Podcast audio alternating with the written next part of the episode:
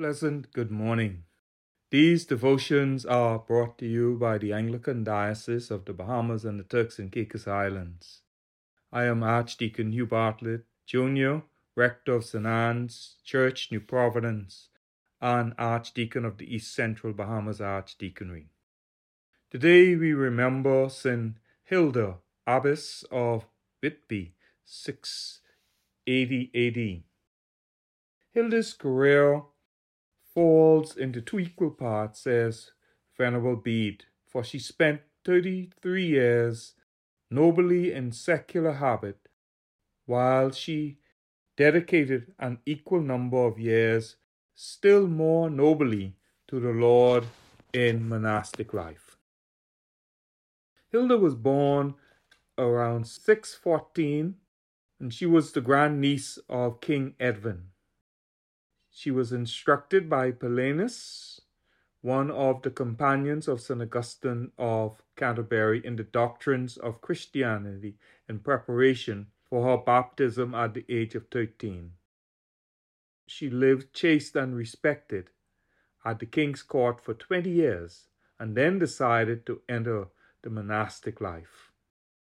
Bishop Aidan was so impressed by her holiness of life that he called her to her home country.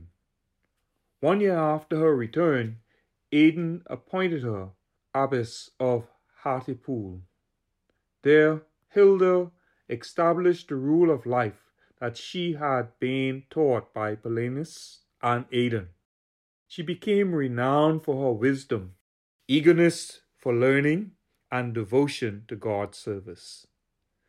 Some years after, later in her life, she founded the abbey at Whitby, where both nuns and monks lived in strict obedience to Hilda's rule of justice, devotion, chastity, peace, and charity. She was known for her prudence and good sense, and she was sought after by kings and other public figures for advice and counsel. Those under her rule devoted so much time to the study of Scripture and to works of righteousness that many were found qualified for ordination. Several of her monks became bishops. At least one pursued further studies in Rome. She was known for her study. All who were her subjects or knew her, Bede remarks, also called her mother. Hilda died November 17, 1680, surrounded by her monastics, whom in her last hour she urged to preserve the gospel of peace. Let us pray. O God of peace, by whose grace the abbess Hilda was endowed with gifts of justice, prudence, and strength to rule as a wise mother over the nuns and monks of her household and to become a trusted and reconciling friend to leaders of the church.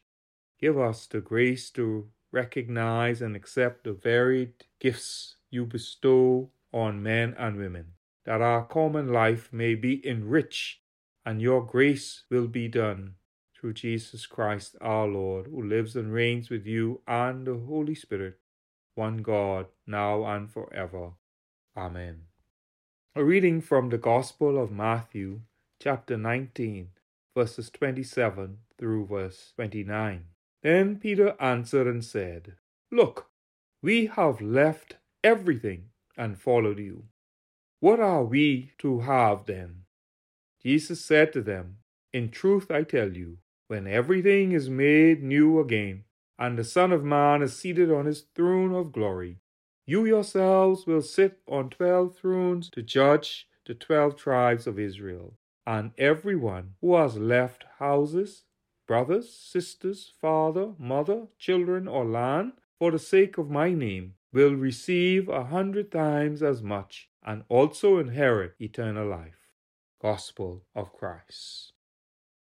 Matthew shares Peter's honest thoughts about following Jesus.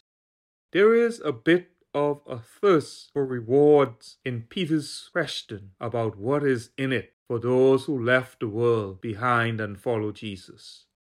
Jesus promises them thrones as the twelve judges of the twelve tribes of Israel once things are made new. The clear suggestion in this interaction between Jesus and his disciples is that they had detached themselves from their families and the general population to follow Jesus. Monastic living is a good example of detachment. The life of a monastic is one in which individuals separate themselves from society. In most instances, the monastic becomes part of a community and lives by its rules. One of the ideals of monastic life is that of detachment from lust of things, power, prestige, and influence, etc. The monastic is about selfless devotion to God, symbolized by their setting themselves apart from the general population. What does that mean for those of us who are residing in the general population? Are we lost? Indeed, the general population, in it, there is a perception of greater concern about the cares of life. There is a perception that people are more selfish. The monastic physically separates from the world, but the real struggle is one's spiritual detachment. In 1 John chapter 2 and verse 15, it says, Do not love the world or the things in the world. If anyone loves the world, the love of the Father is not in him. Christian's journey is about relationships. If we come to love things above relationship, we lack the Father's love. My friends, where are we on our journey? Are the things of earth conquering us? Or are we about our relationships with God and others? in our conscious mind, we may feel like we are about relationships. But when we dig into our thoughts, we might find present lusts after the things and pleasures of earth.